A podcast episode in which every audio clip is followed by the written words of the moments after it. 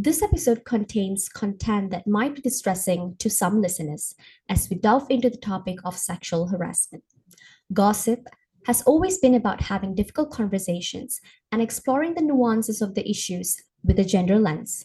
Questions are deliberately designed to provoke in order to help deepen reflections from the guest speakers. It is in no way an attempt to diminish or discredit the struggles of survivors of sexual harassment, but an attempt to initiate a conversation on how we should move forward in a way that addresses the issue and provides survivor-centric redresses with the full support of the surrounding slash affected community.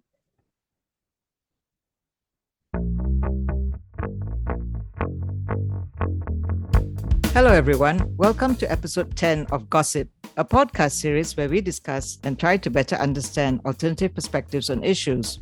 The podcast series is part of KRYSS Network's ongoing efforts to create a safer space for discourse on gender inequality issues and human rights. My name is Angela Kuga Thas, and I will be your host for today. Our topic today is about fighting sexual harassment and whether the naming and shaming of alleged perpetrators is call out or cancel culture. To help us unpack this question, our guest speakers, Fadia Nadwa Fikri, who is a lawyer by training and currently doing her PhD in Southeast Asian Studies at the National University of Singapore, and Daniela Zulkifli, who is currently the Vice President of Association of Women Lawyers and is part of the team that drafted the anti-sexual harassment bill for the women's rights activists who formed the advocacy group. Thank you so much for joining us today. Hello. Thank you so much for having us. yes, thanks for inviting us, Angela. The feminist movement is a movement that has historically named and shamed. However, on the one hand, the feminist movement, especially one that is dominated by older feminists, can appear too soft and unwilling to rock the boat, maybe too used to just pushing paper, and especially when relationships have been built and allies, no matter how imperfect, are still seen as allies, are still seen as important to engage with. On the other hand, for many older feminists, the use of digital media and digital social networks has rendered call outs dangerously irresponsible, as if to say, collateral damage be damned. Very similar to the acts of war generals and dictators. Are there differences among these three naming and shaming, call outs, and cancel culture that has emerged with digital technology? Let's start with you, Fadia. All right. Uh, thank you so much, Angela, uh, for having me today. So now we're talking about cancel culture in the context of sexual harassment, right?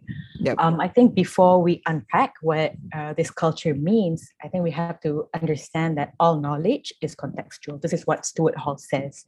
Um, that means everything that we know, for example, gender, race, uh, cancel culture, you know, sexual harassment, all these things that that that are unfolding before our eyes uh, they have context. So before we talk about whether cancel culture is good or not, we have to understand where does this concept come from. And I think it's very important for us to look at the context. So the context is, um, of course, you know, when Obama started writing in public, you know, uh, saying things like, oh, you know, cancel culture is very dangerous. I think we have to understand where he was coming from because he was actually responding to people who were calling him out for his uh, war crimes when, when uh, under his presidency, for mm. example. And then we know, you know, Wade and Roe, uh, he could have codified Wade and Roe, and people were also criticizing him, you know, a lot of things that he promised to do, but at the same time, he was like, oh, okay, you know, that was not the priority. And look at the implications of all his actions, you know, as the former president or as president at that time. So so that is the context. So obama you know when he was president he held a lot of power. So again you know we're talking about unequal power relations. So when people call people in power out you know you have to understand that we don't have anywhere else to go right to to make them accountable so okay. we use that's the only channel that we have you know to to basically get people to understand the gravity of the situation you know the but it's not possible to cancel uh, someone in power no like someone like yeah Obama, exactly right? exactly you know like people have been you know calling him out for like years and he's still out there you know like living a good life not accountable for the war that is still ongoing in yemen for example so we're talking about war crimes here nobody is calling mm. him a hmm. dictator you know, when he was Mm-mm. uh, president of the United States. So that is the context that we have to understand and, you know, go deeper into. Yeah. Okay, so so are you saying then, Fadia, that uh, naming and shaming, call out and cancel culture? Uh, I mean, the term itself we should likely reject it because of the context that that you just explained. So Yeah. call out and naming and shaming, it's it's and even to cancel someone, right? There, there's a sort of conflation. Is there a conflation? Is there like um, something Yeah. we need to just understand context first before we understand? Yeah, I think we also need to understand, you know, the content of that call out, right? Like why people are calling out certain people. So, you know, it's not just like, oh, you know, cancel culture is bad. So we just have to Mm. reject it. I think that's very dangerous because we are playing into this whole, you know, who has Alright. more power to hold that kind of narrative, right? So that's why I think we have to go deeper into that and also understanding uh, the power imbalance, you know, uh, when we talk about cancel culture, when we call, I would talk about calling people out, you know, that kind of stuff. Yeah. Okay, let, let's um, get to you, Danny, because um, uh, when we call out name and shame, uh, sometimes, uh, a lot of times, there's a um, radical edge to it, right? Uh, and also, some people would say there's a judgmental edge, right? There's no like, like uh, it's almost like there's no room for forgiveness. You know, people are sort of ignoring the harm that's being done in the call out. And is it always where the power is um, monolithic, right? It's not always so clear cut where the, the person is like all supreme and uh, the other person who's uh, making the allegations is doesn't have any kind of power. What do you think about that, Danny, in terms of what Fadia has just shared? I, I do agree in the sense that calling out means that, you know, um, you can now basically hold someone sort of accountable when you don't usually have that sort of um, opportunity otherwise, right? Who are you to like, for example, you know, you don't you don't go and meet Obama, Mm. you know, and say, hey, you know, Mm. you've this. Yeah, you don't you've the that," opportunity, right? yeah. You can only do that online because that's where people are accessible um and I, I think there's there's that power with you know calling out or can canceling because you you can do that. It, it enables you to actually say something or speak up true. Sometimes some you know sometimes sometimes nothing happens and things continue as they are. But knowing that other people are you know also um, you know, hold the same views, for example, that does give you that sort of validation that, like, yeah, you know, I'm, I'm not the only person who thinks that this is wrong, for example. You know, and when when someone does get cancelled, you know, that person then loses influence or power. And that can happen in different forms, right? Sometimes you you may get invited to like certain um and, and I think in, the context of like what, what has happened in Malaysia, for example, Mm. Sometimes you don't get called for for you Or know events engagements anymore to- or to events speak, yeah. anymore because people know who you are and what um what you've done um But how is that different? I mean, we're talking about this this uh, in a way th- this phenomenon has really like sort of emerged uh, because of the digital technology, right? The digital sphere. I mean, in in an office environment, people sort of know if there's a person who's quite you know is a sexual harasser. Yet the the I, guess the cancel culture doesn't happen. There's no ostracization. There's no like, oh, I know what you did, you know. yeah So so why is there this huge difference in terms of what's happening online and what could happen in office environment? Let's say it's not a small office. Let's say it's a reasonably large office, right? A, a large corporation. i think there is mm, you know one is of course the the access because when you're online you you don't have to put your full name right? You you can actually be whoever you want. It, you you may hide behind an, an identity for example. Mm, and you might feel safer that way because you know and, and and this goes to like victimization for example. You you sometimes people don't speak up because they fear what will happen to them and i think in an uh, in an in an online or virtual context you have that sort of protection in a sense. Um so that that sort of gives a bit of empowerment to people who actually call out or, or speak up against someone. When you are in a you know purely physical context it's a bit harder to do that. It, it's not it's not that you can't do it you can. It's just that it's easier to find you and now you know you you someone can actually take action against you and and this is actually exactly what happens to a lot of people when they do you know lodge a complaint or you know speak up against against sexual harassment or any other forms of um, wrongdoings, especially when the person that they're complaining against is the CEO or, you know, managing director or someone who is actually in power or, or worse, you know, um, director of HR. Mm, mm. Um, right. In positions of power, right? Yeah. Yeah. Mm, yeah.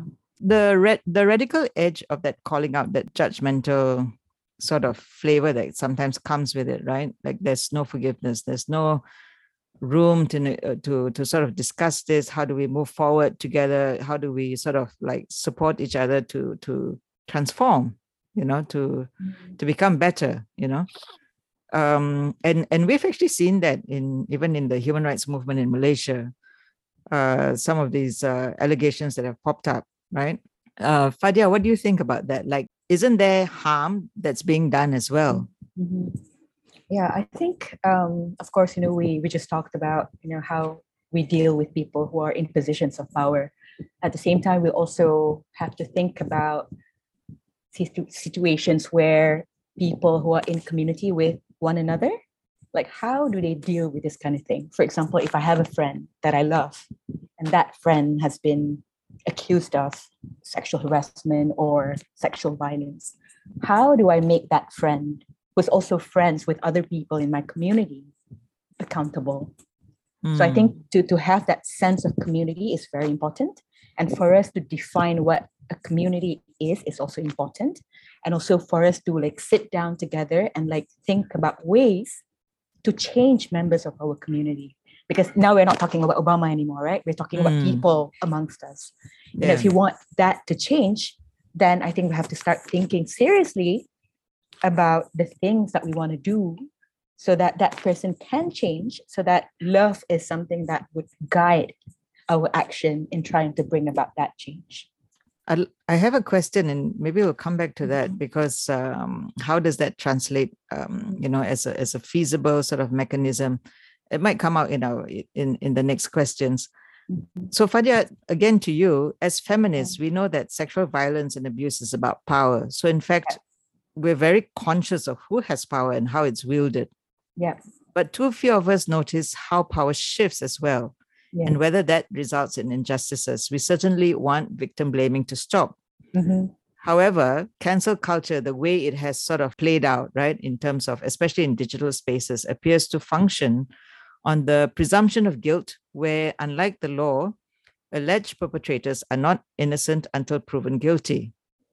i think it has to be evaluated on the facts that are before us right um so you know of course you know power shifts and all that and not everything is clear cut you know sometimes you know things change depending on where we stand you know when we say that all women are oppressed. Is that correct when we talk about bourgeois women and domestic helpers coming from poor countries for example? So that's you know you Mm, see the shift right? So Yeah. if we say that women are not capable of oppression that is gender essentialism which is something that we should reject because that is very simplistic and also you know it's basically trying to say that human beings are inherently bad you know like women are you know men are inherently bad. That means they cannot be changed because we're talking about systems right? Mm, systems mm. that can be changed. Systems that have changed us and what do we do now to change those systems of oppression like patriarchy capitalism you know those kinds of things?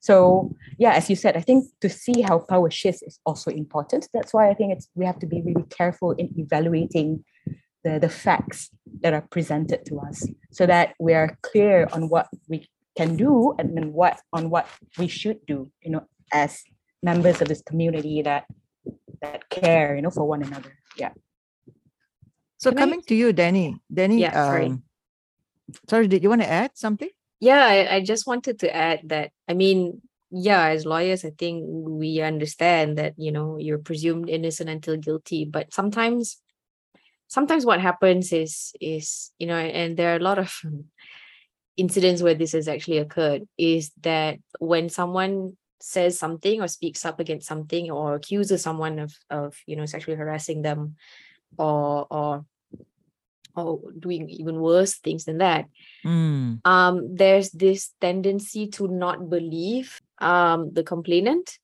because you assume that they are lying Yeah. so I, I think we need to also you know sometimes we need to also balance that right so like what what Fadia said you know you have to really evaluate the facts i mean sure you're not you're not personally involved in it so you can't 100% know but you cannot also you know you cannot say that you assume that this person is innocent until proven guilty but you cannot also say that the other person is presumed a liar until proven to be telling the truth. Mm. um and then and then good proceed to attack the Yeah. person who is making the complaint. But but you've worked on the um, anti-sexual harassment bill. And um how, how much weight do you then give to an accusation right? How much weight should people give to an accusation? What would be like the next steps that they would need to think about before they actually start to say mm, i don't know whether she's really telling the truth you know? So what do you think? Like and what's your experience of it like you know in terms of drafting the bill and all? Yeah i i think of course when it comes to you know trying to uh, uh taking legal action you you need to and i mean it goes without saying you, you don't i'm I, I- i'm not going to say oh you need to find proof and all that because you know it, when it happens it happens. Yeah and sometimes it's so difficult. Yeah. um and you know sometimes even if there are no like eyewitnesses for example you would still have Mm. people that you that you've spoken to right after the incident who can actually help support your case and all that. Um you know when when you assess a case for example it- you know you you cannot assume that whatever you know the complainant says is untrue you you actually need to look into it. And i think under the tribunal what we what what we have tried to do at least is that um uh, we actually propose an inquisitorial type of investigation because the tribunal as members who you know have experience in the law and also um, experience in dealing with sexual harassment need to understand the dynamics um, of sexual harassment and how it happens and you know the the many many surrounding issues around it um, in order to make a decision and not say that oh you know because because it's a he says she says sort of thing therefore it must be untrue. Um of course the the actual bill doesn't say this right? But you know this is something that we need to look at in terms of the, the you know assessment of evidence and and also looking at the regulations to try to make it um make it easier for people to access justice Yeah, and that and that's key, right? Access to justice. Yeah. But could you explain a little bit about the tribunal because you know, in case people haven't read the sex- anti-sexual harassment bill and Yeah, the role so- it plays. so one of the key things um, that is introduced in the bill is this tribunal, right? Although the, the the funny thing about it and and what is actually lacking is that it starts, it actually starts with the tribunal. There, you know, um, the act just establishes a tribunal in in the beginning. It doesn't actually say expressly that sexual harassment is a wrongdoing under the bill, which is quite strange and you know what we wanted to put in, but anyway um so what the tribunal does is that th- it's meant to be an easier faster cheaper way um uh, or, or you know an avenue of getting redress. Because what it does is that you there is a timeline for resolution of a case which is about 60 days. Um, it also says that the the tribunal is close to the public so you have some privacy.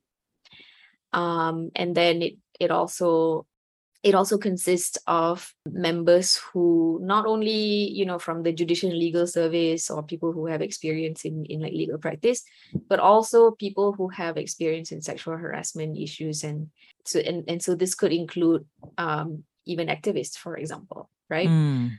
because you need that you need that understanding of the issue in order to to really be able to make a decision on on a particular complaint and then it also gives the survivors a list of remedies.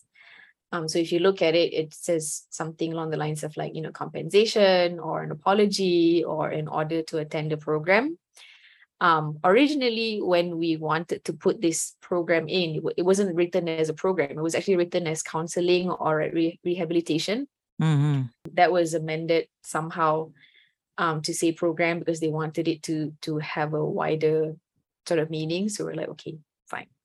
So um, and then what another thing that the bill does is that it introduces an administrator. So this administrator um, has powers or functions that include formulating policies um, or issuing guidelines relating to prevention um, or awareness of sexual harassment or to administer any method relating to prevention um, or awareness of sexual harassment. So that's uh, essentially what the ASH bill has.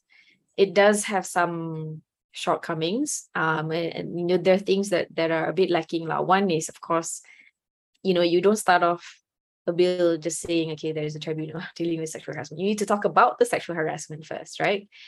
Yeah. Um, there's also we wanted protection against victimization Mm. and that is very important because see uh, a lot of times and, and this is this goes back to what i said earlier right? Um a lot of times people don't speak up or don't lodge a complaint or don't actually take action because they fear retaliation. Um and we've seen this in many many many examples right? Um where you know you you actually talk about something and then and then you're the one who actually suffers from it and, and you know Ain Husniza is a Yeah. is a good example of that because she talked about her teacher who who you know um who uh, who made a joke uh, about rape and then somehow you know she because she couldn't attend school because of the trauma she was somehow ex- you know threatened with with expulsion um and has suffered you know a lot of backlash because of it and you know th- this is a person who is a survivor who's actually speaking up against something that's wrong but what's happening to you know the teacher Yeah. um Yeah. Yeah.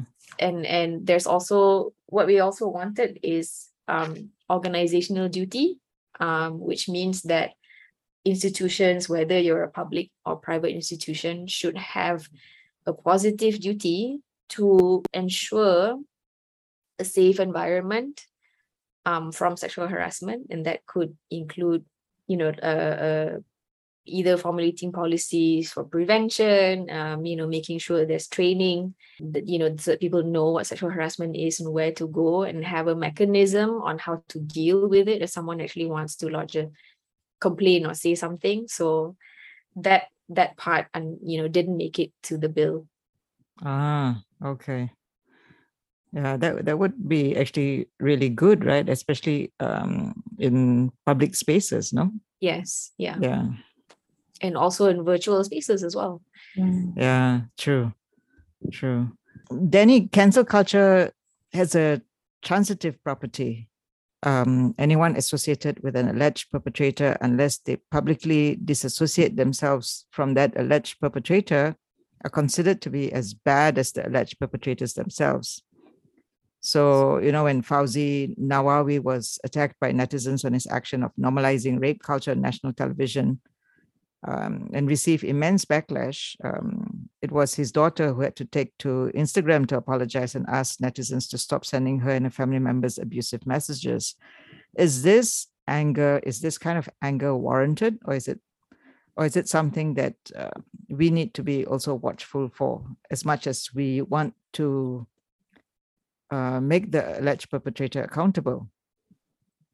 Um, I I think it's problematic when you know other people who uh, other people other than the wrongdoer get attacked you know simply by association or you know uh, because if you didn't do anything why should you be blamed um and and that's but the the, the, the perception problem. sometimes the perception is that you're not doing anything to to make this person accountable and you're in a better position to do so.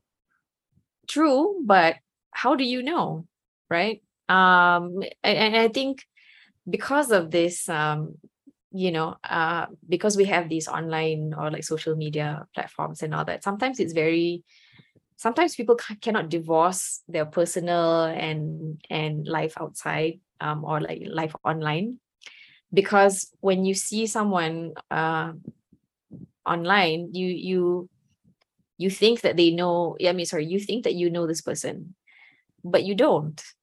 Um and, and it's easy to say that you know because um you know this person is really person a is related to person b um they must have the same views or you know or they would have they would have um called the other person out. I- i don't think that's that's right because you Mm. you you never know what goes what happens behind all that right like maybe maybe they have done maybe they have spoken to that that other person and and for us or, or for people to to then attack or harass you know relatives of you know close friends or or you know people like that i i think that's quite dangerous and especially when you know platforms like facebook instagram twitter tiktok and and all that they have you know these these things contain a lot of information about you right it Mm. tells you it tells people who you are what you do where you live or work who you're related to and sometimes sometimes people actually will find you and and and you know threaten you and that's very i I think we need to be careful um That we're about not doing perpet- that you you shouldn't be going after people who have nothing to do with was with what was said or done i think individual accountability is what is important in this context Fadia, I mean, coming back to you on the on the same question, right? Because you talked about community and how community Yeah. can also help Mm. to to educate, to help make the alleged perpetrator realize, or maybe even to to better understand the situation, right? Mhm. So, so what are your thoughts on this? Like, uh, when the when the harm uh, is directed then to people associated with the alleged perpetrator, even though the association is perceived and not may not actually be real. Mm. That's why I think you know it's very important for us to understand what being in community means.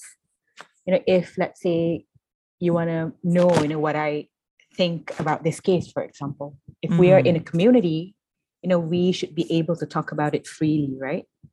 Without having to make that kind of judgment or accusation. You know, we should be able to sit down and talk to one another. I think that is very important because at the same time, I also understand the importance of not uh, the importance of people um, to to you know express their anger. I don't want to be policing that because you know we might be silencing people who don't have Hmm. enough you know uh, resources or you know uh, means you know to get their voices heard. So we also don't want to be risking that. So how do we balance that out, right? When we talk about members of our own community, like what we should do to to deal with that kind of situation, you know, so that nothing gets lost, you know, in in this whole thing. And yeah, because at the end of the day, we we want change, right, to happen. So at that community level, I think it has to happen because you can't wait for the state to do it for you because the state is not interested in doing that, right? So you know, when we talk about, you know, this notion of justice and all that, you know that the state cannot dispense that kind of justice because of, you know, its interest in upholding patriarchy. We know that from history. But Mm. we also do not want to be acting like the state when trying to build communities, when trying to build a different world, you know, when we're trying to imagine a different world where we can exist and also change the material reality so that you know that world can become a reality one day so i think yeah it's i think it's it's time that we talked about all these things because if we don't talk about it now nothing will get changed you know? It's like yeah. It's But not what- easy of course it's not easy right? Yeah, Because- yeah, it's not easy Yeah, because like as you uh, said right the case that you mentioned Fauzi Nawawi for me he's he's a he's a very influential person. Mm, so like if I um let's say if I'm you know if I was related to him, what would I do? So I would ask that question, you know, instead of saying, "Oh, you know, like stop harming him." Maybe I there are the other things that I can say, you know, as a family member who also has a responsibility to do something about sexual violence in our society. You know, if we Mhm. activists think that or believe that we have that responsibility, why should we not expect that members of you know family Families. members of this person also take that responsibility Mm. you know of course you know you don't expect them to say that oh he's wrong but you know there's a way of you know you can always say something that would indicate some kind of willingness to you know to do something about it you know to get justice for people involved in this case for example yeah.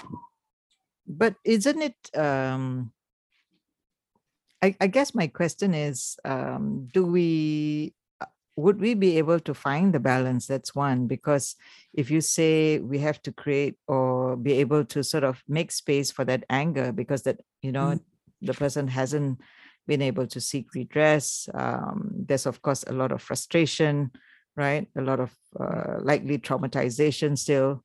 So do how do we balance that when when that that anger can also lead to harm right? You you said we we have a, you know to sit down and speak as a community to discuss to talk.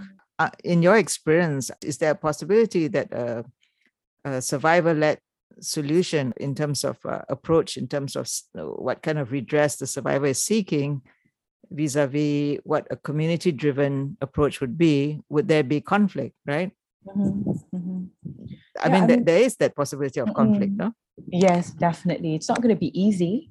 Uh, and I've also seen cases where, you know, like halfway through, things just get abandoned because, you know, it's really hard to get consensus, right? It's really hard to get agreement on certain things. So I think what we need to do is really revive that process and talk about the things that have failed and the things that we could do to overcome the obstacles that we may find along the way. So, yeah, it's about making that intervention. And also, I think that willingness also has to be there, like people who are involved, you know, like the, the, survivors, you know, community members, everyone should have that willingness to genuinely want to figure this out together. Because, of course, you know, I don't have the answer now, but Mm. having seen how things have unfolded, I think it's yeah, it's time that we seriously talked about overcoming those obstacles that I mentioned. Yeah. So, can call out or cancel culture ensure healing and accountability? Because for many, it looks like a more like a mob attack, and then a lot of us become more focused on canceling rather, you know, the alleged perpetrator rather than seeing how access to justice can really be better enabled for the victim. So we, you know, like Fadia, you talked about a, a- a sort of a more community approach, um, the ability to talk to one another, but oftentimes that doesn't work, you know. So, so oftentimes what we see is it comes across as punitive rather than really enabling redress. So, how does this actually help the survivors? Has it really generated the needed public discourse on consent, sexual violations, and bodily autonomy? What change has it really brought about? Danny, we start with you. Mm, okay. So to the question on whether it helps with healing, I can't speak for everybody, but sometimes seeing someone being called out does help because what it does is that it shows accountability that that person will have to deal with the consequences of their actions.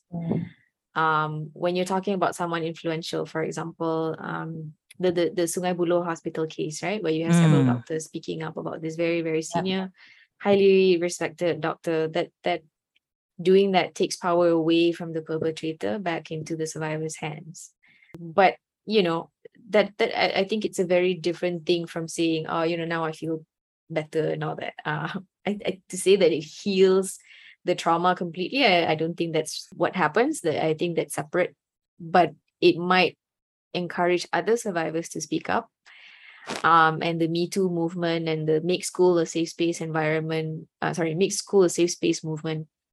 These are good examples of that because you don't feel alone in your experience anymore and, and it can be quite empowering. So, you know to share my own personal experience and this wasn't online but you know when i was about 17 18 years old i was sexually harassed by my driving instructor um he touched my thigh and and you know he moved his hand up and down saying you know supposedly trying to demonstrate how the gear works you know uh you Mm. know Mm. um and yeah, it took some time for me to eventually you know gather the courage to tell him off but you know it was months later and the damage was done. And i didn't speak about it Mm. to anyone until many many years later. And when i did i found out that at least two other people had actu- actually experienced the exact same thing.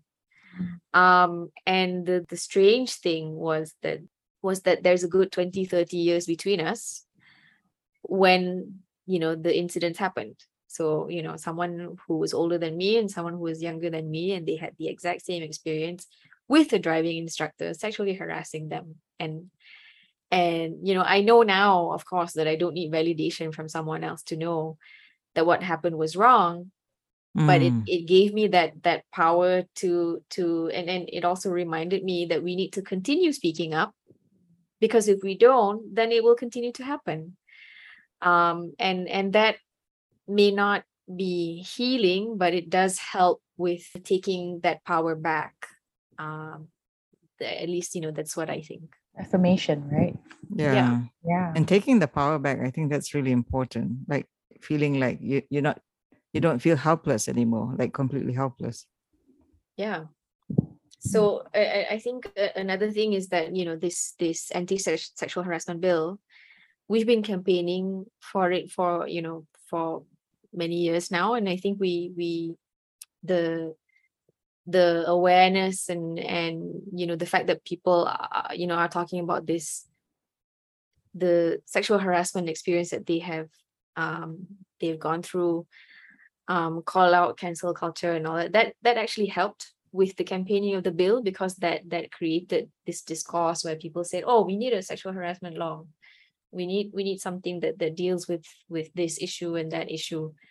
Um so in a way you know um this cancel call out um culture has sort of helped us in in trying to get the bill um passed because more and more people are talking about it and i think we need to do more of that um so that we can actually i mean not just have the bill but also actually educate people right? Um we want to prevent it before it actually happens. You don't want it to happen and then have to deal with it. Exactly yeah.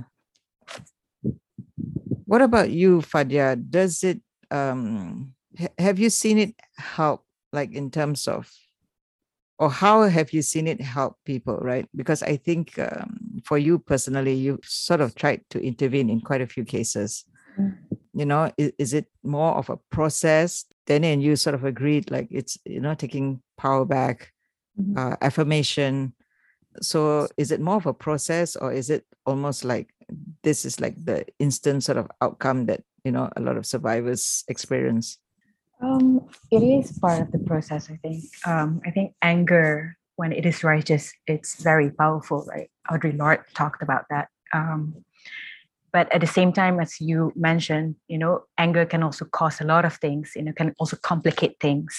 But I think for me, I don't have a right to get people not to be angry if I'm not doing anything about what's happening. You know, so for me and people people have every right to be angry but if there's nothing that we're doing currently to address that anger or you know to not let that anger turn into something that is counterproductive then i think the responsibility is really on us like you know we have to acknowledge the fact that we are not doing enough um, so that's something that we need to figure out collectively.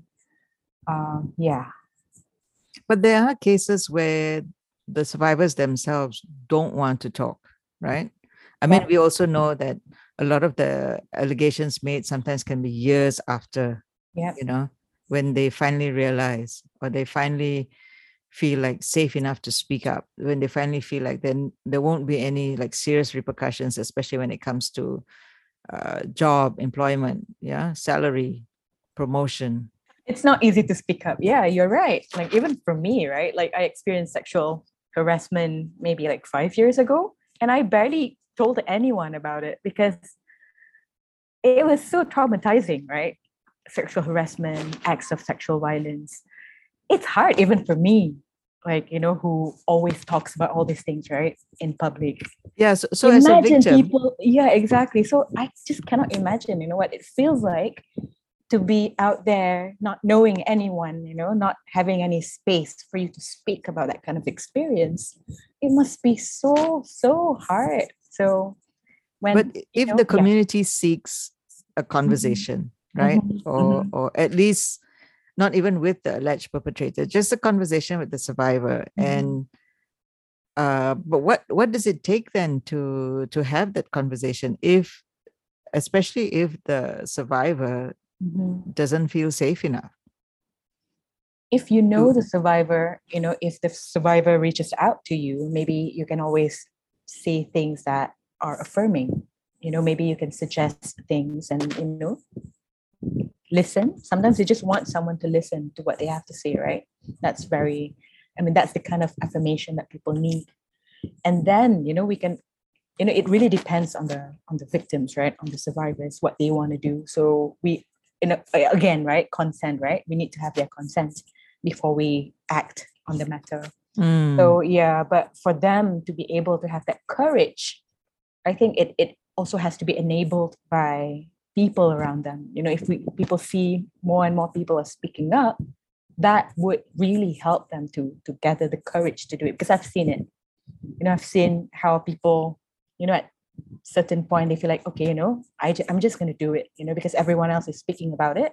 So i'm just going to share my experience. And then you have other people affirming that experience and that is very liberating too. You know it's not i'm not saying that oh you know i'm healed because you know i spoke about it but you know it is part of the process right? The process is long but that's like one of the steps and that we can sometimes always never take. ending.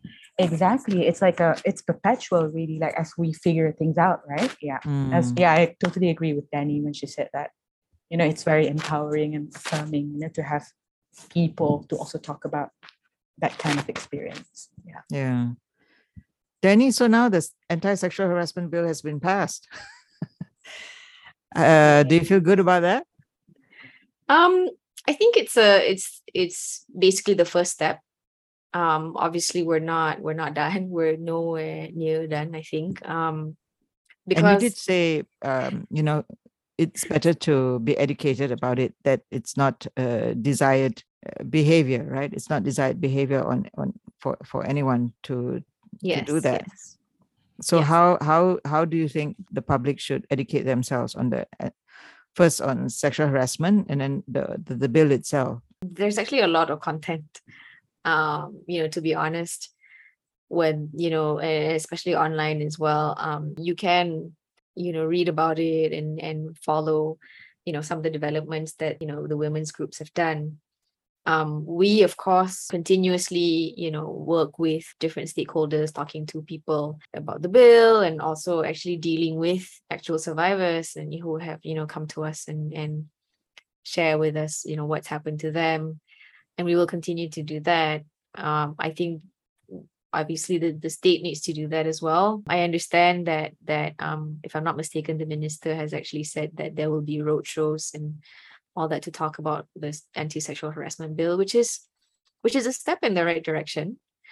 Um, I, I think more needs to be done, of course, like you know what I was what I mentioned about like organizational duties and protection against victimization and and um widening the definition, for example, of, of sexual harassment. I think these are also key things that we need to add. Um, you know, although they didn't make it to to you know this bill, I'm I'm really hoping that we will eventually amend it um in the future to actually include these because because it needs to be effective. It uh, you, you can't just have a bill and say okay, you know, we can all yeah you've be done you know and you yeah know like go home now part yeah um it, people need to be able to be confident that they will actually be able to to seek justice and to seek redress under the bill. Enforcement also needs to be tightened. Um, that of course takes a lot of work and and you know um, discussions with different stakeholders, and then of course you know education um, and and I think everybody needs to do that right. It cannot just be the NGOs, for example. Um, it needs to also be you know private institutions public institutions Yeah, and putting in the policy, right? Putting in an anti-sexual yes harassment yes and- policy. and, that's so that, exactly what organizational duty is about actually making it com- compelling institutions to do that um, yeah, so that needs to happen so that's like a big step towards educating the public. Fadia and Danny, how do we move forward, especially when you know this thing about when when support right needs to come from community. And it could be even you know strangers right in- from the larger society. Like you said people who have actually had similar experiences or maybe even uh, the, the very same experiences from the same alleged perpetrator right? So then how do we move forward? How do we form these communities or how do we strengthen these communities especially like i think danny when you spoke about like uh, in the physical space in, in an office environment you know when sometimes the sense of community is completely uh, missing right? Because it's so uh, clinical for want of a better word right? You just go there do your work you know and uh, relationships are sort of like just cordial. So what, how do we do this? How do we move forward as a society? Because we want to prevent sexual harassment. Not necessarily you know to just be punitive about it right maybe we can start with you fadia Mm, I think, you know, like with your colleagues at work, you know, you have to start talking to them. You know, sometimes we hardly talk to our neighbors, right? I'm guilty of that too. I don't even know my own neighbors, you know, because because of the, you know, individualism, you know, that that we live under, right? So we have to break that really, like, you know, to really get to know people around us, you know, people who matter to us, people who who who need us, right? Like we need each other, right? uh, because we live in in a society that you know i mean that is very important for us to have that kind of relationship with people so that you know we can bring about change like radical change that can radically transform our society so yeah even like you know as an activist even we find that difficult so you know but it doesn't mean that we shouldn't continue finding the answers to our questions. We shouldn't stop you know figure stop figuring this out. You know we have to start talking about it actively trying to like formulate ideas and you know come up with things that might work you know and talk about the things that didn't work. So i think to be able to talk about these things um, is the first step uh, because honestly i'm i don't know and I don't, if you ask me now, I don't have the answers. Like, what do we do first? Right. But for me, Mm, yeah, how do we do it? You know, I don't have like concrete plans and, you know, to, to deal with it. but isn't that also like sort of subject to context right like Yes, um, exactly. Very much. Yeah, yeah But and like you said yeah. uh, consent of the survivor exactly. in terms of the process and so on Yeah. But if we know someone in our community who is having difficulty trying to get justice and accountability, then we can always reach out, right? And then that person too has to understand, you know, this concept called community. So when we have that kind of understanding, I think things would be a lot easier, you know, because people are genuinely concerned and they genuinely want to find you know the solution to the problem. So i think that's hard i think because you know sometimes we don't think beyond ourselves right? We just think about ourselves and we don't think about building something. You know building a community is not easy. Organizing is not easy. You know it's not Mm, it's not like oh you know i hold this one forum and that's about it no it's not like that you know to build that trust that you know um yeah, the kind of relationship that is based on respect and love. That's not easy, but it doesn't mean that it cannot be done. Because if we, you know, yeah, if we look at all the works by all these radical feminists, right? I mean, they did all these works, you know, before. So I think, you know, we should continue doing the works now and figure things out, you know, collectively because things change, context shift, power shifts. So yeah, how do we deal with all these things, right? Um, Mm. yeah.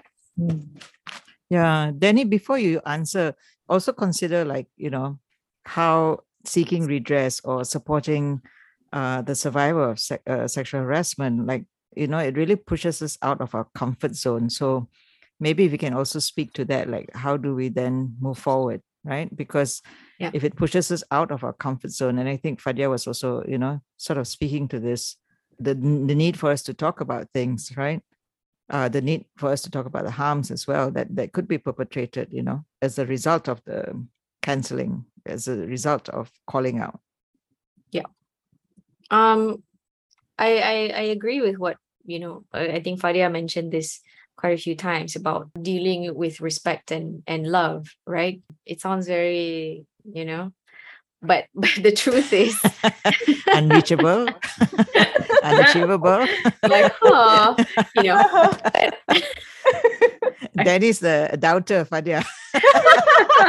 no no no no. Uh, I mean, anyway. No, Um, no, go ahead. The the truth is that that is actually what is needed. Mm. right um because and, and i'm not talking about like doing um you know organizing things and and you know um campaigning and you know that sort of thing sometimes sometimes it's really just the small things right Yeah. you know someone and maybe you've heard that this person has been you know someone had had accused this person of of sexually harassing someone or, or something like that then you know maybe that first step could be just like reach out to that person right? And i think what you mentioned about about you know um this this concept of like oh you know you must punish you know? Um you don't have to do that right? And and and, and I don't think that's the intention either. Like you know we're not when we talk about sexual harassment in, in this context example you know especially what we want is simply this. Stop doing it. Don't do it anymore. You know um and and ensure that there is a safe space.